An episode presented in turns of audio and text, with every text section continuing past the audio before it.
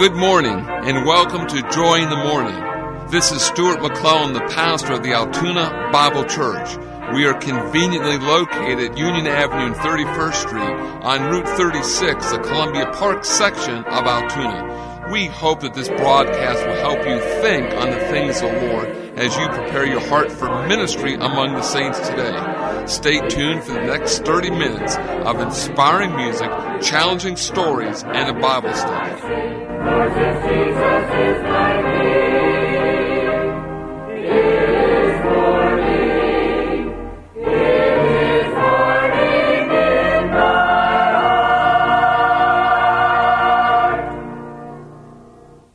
Listen now as the Altoona Bible Church Choir opens our broadcast this morning with the song entitled Go Tell It on the Mountain.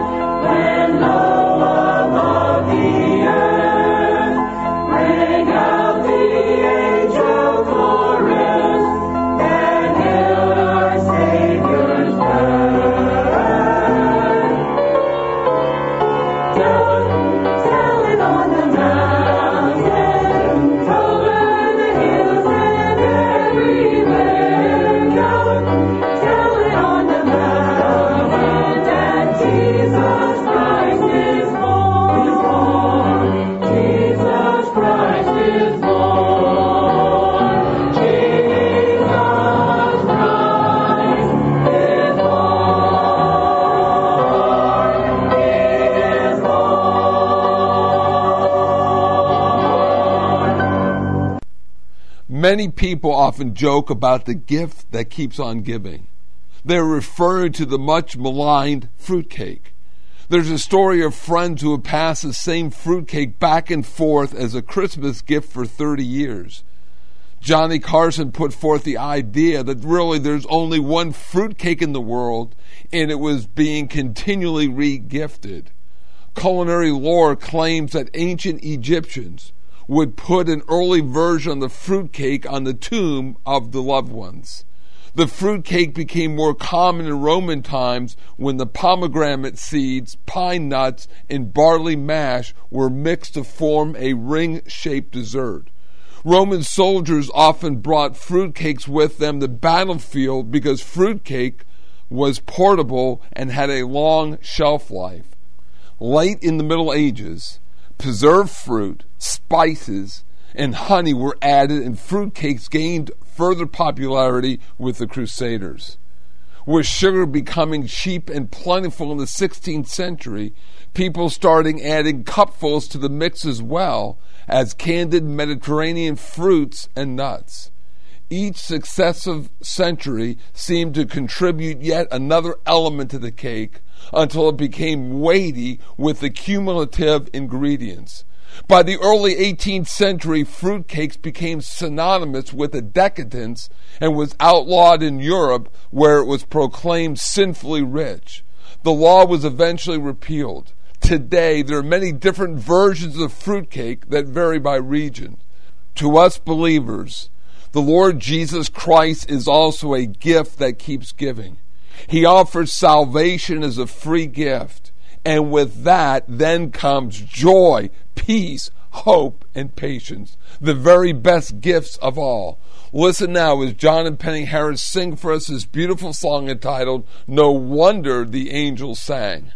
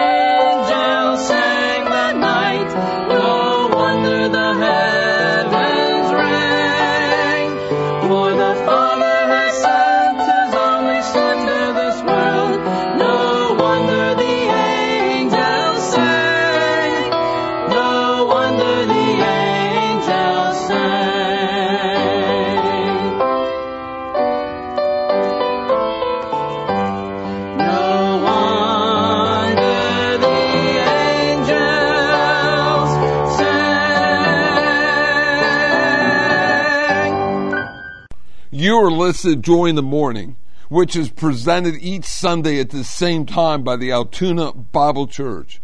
We begin with our Sunday school hour at 9:30.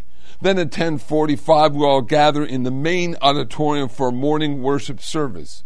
We invite you to listen to or watch our church services. Our services are on Facebook at Sunday at 11 o'clock and 7 p.m. and Wednesday night at 7:15 p.m. We invite you to visit our website at www.altoonabible.org. Also, we're on the Johnstown Altoona Access Channels 9 and 14, and there are services available on the local radio stations Sunday at 11 o'clock, 12 noon, and 7 p.m. If you have any questions concerning our church services, please call the church office at area code 814 942 2131. Listen now as Nancy McClellan and Randy Bickle play for us on the piano this song entitled Oh Holy Night.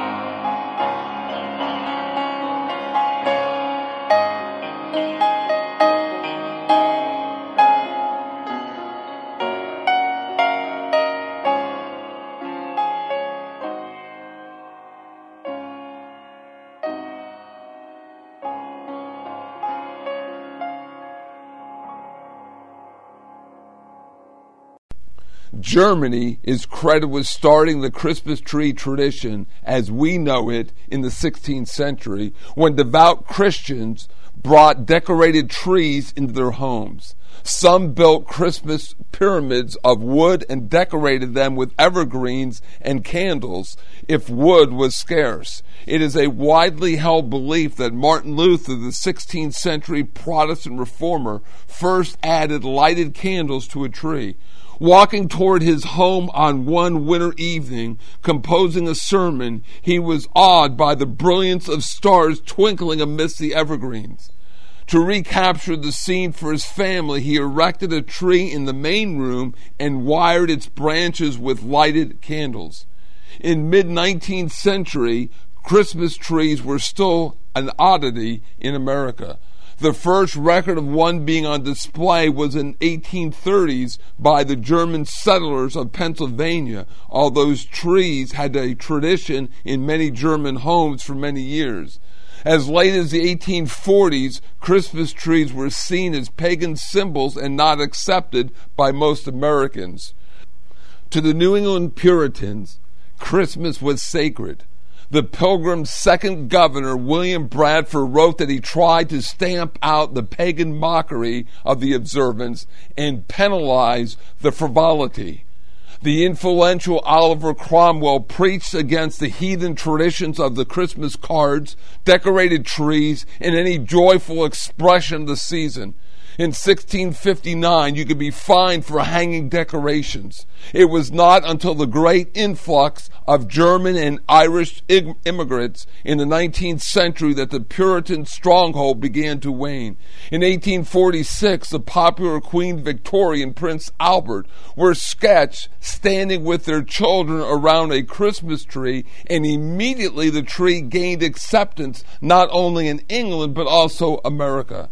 By the 1890s, Christmas ornaments began arriving in America from Germany. Most European homes use small trees averaging four feet in height, while the Americans like trees stretch floor to ceilings. Christmas trees began to appear in town squares across the country, and having a tree in the home became an American tradition.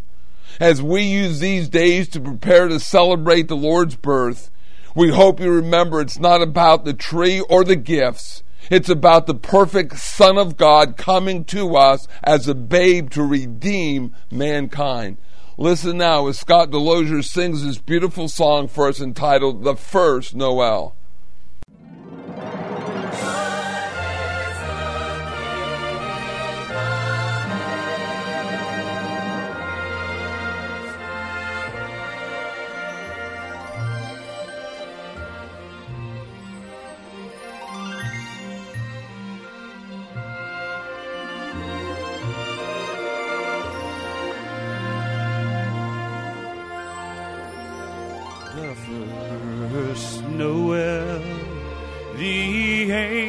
Angels did say was to certain poor shepherds in fields as they lay, in fields where they lay keeping their sheep on a cold winter's night that was so deep.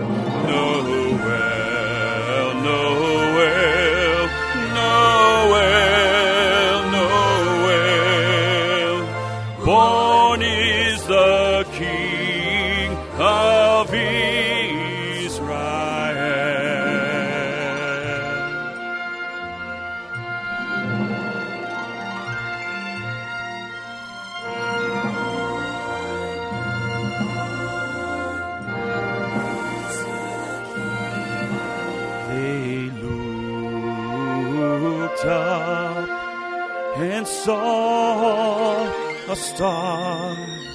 shining in the east beyond them far.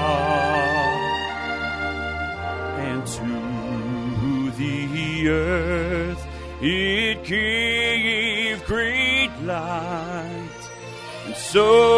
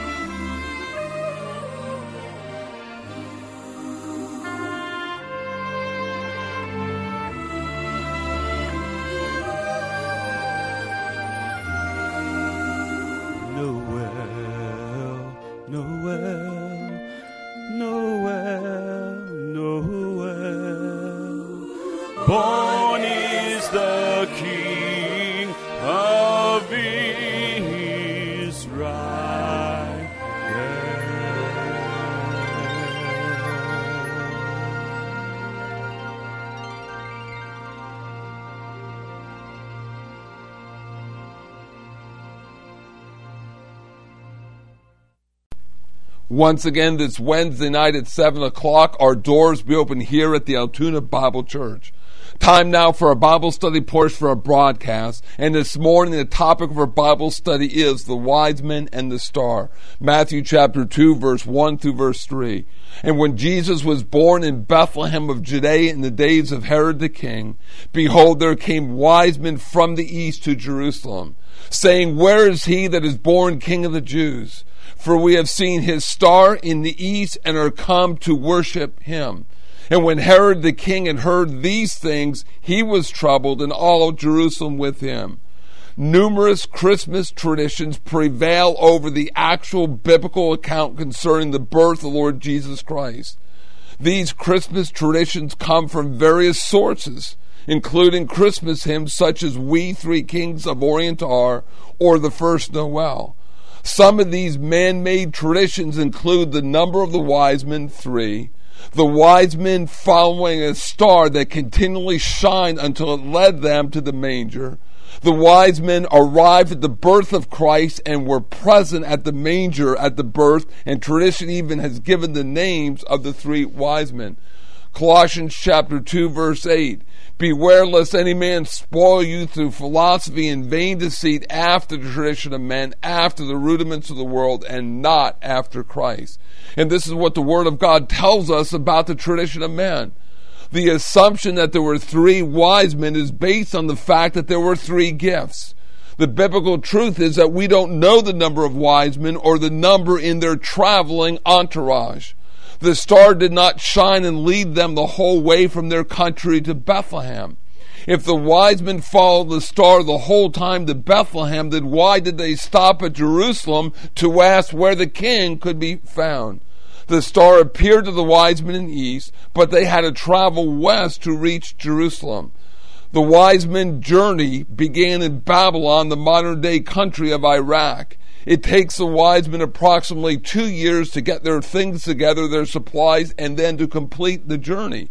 They arrived in Jerusalem about two years after the birth of Christ, two years after Luke chapter number two. The wise men were never called kings in the Bible because they were not kings. They were Gentiles from the east of Jerusalem, most likely from the modern day country of Iraq. Matthew chapter 2 does not record the events concerning the birth of the Lord Jesus Christ. Matthew chapter 2 contains the only mention of the wise men. After their arrival in Jerusalem, they asked, Where is he that is born King of the Jews? For we have seen his star in the east. The wise men came to Jerusalem because Jerusalem was the spiritual capital of Israel. Surely they would know about the birth of the king, so the star, so they would tell these wise men where he could be found and that they could come and worship him. Instead, Herod and all Jerusalem was troubled. And we can somewhat understand Herod's reaction because he had just been named the king of the Jews. Herod demanded to know from the chief priests and the scribes where he was to be born. The chief priests and scribes correctly answered Bethlehem based upon the prophecy found in Micah chapter 5, verse number 2. As the wise men began to resume their journey from Jerusalem to Bethlehem, the star which they saw in the east now reappears to them. and led them directly to the house, not the manger, and stood over the house where the young child was and not a baby. If you understand the geography of Israel, Bethlehem is five miles to the south of, of Israel, of Jerusalem, and the city of Nazareth is to the north. So man directed the wise men south to the city of Bethlehem, but the, his star directed them to the precise and exact location of the Lord Jesus Christ to the north in Nazareth. Luke chapter 2, verse number 39. Matthew 2 9 says, When they had heard the king, they departed. And lo, the star which they saw in the east went before them till it came and stood over where the young child was. Stars differ widely in mass, size, temperature, and total energy output. More than 90% of all stars have masses between one tenth and 50 times that of the Sun. The most luminous stars, excluding the supernova, are about 10 million times more powerful than the Sun, while the least luminous are only one hundredth as powerful. If it was just a star, would not the house have been consumed in fire?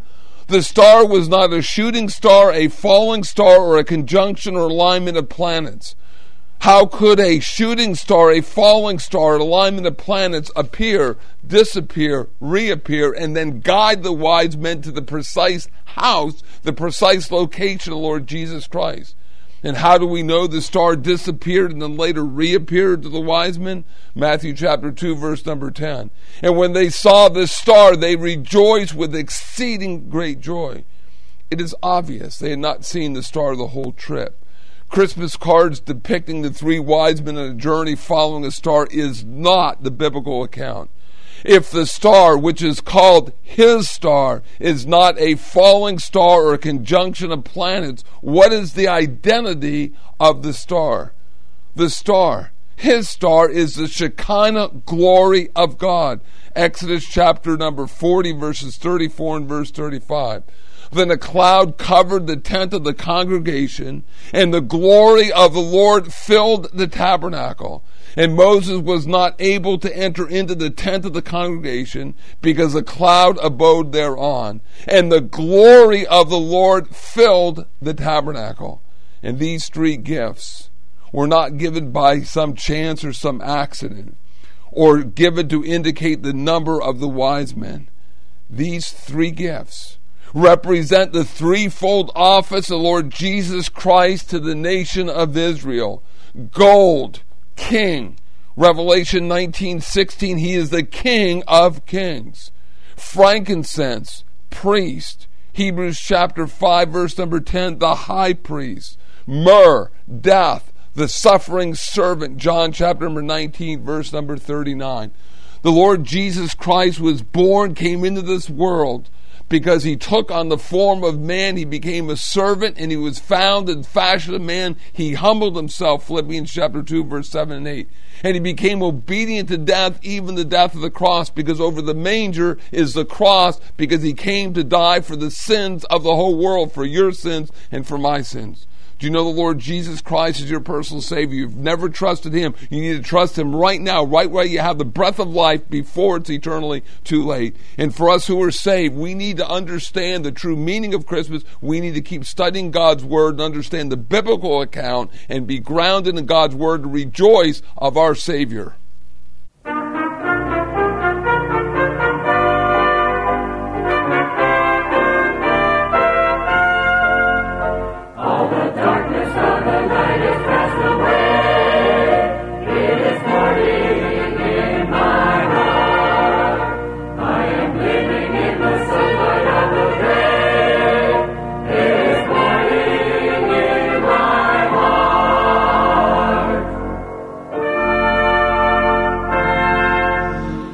Have been listening to Joy in the Morning from the Altoona Bible Church.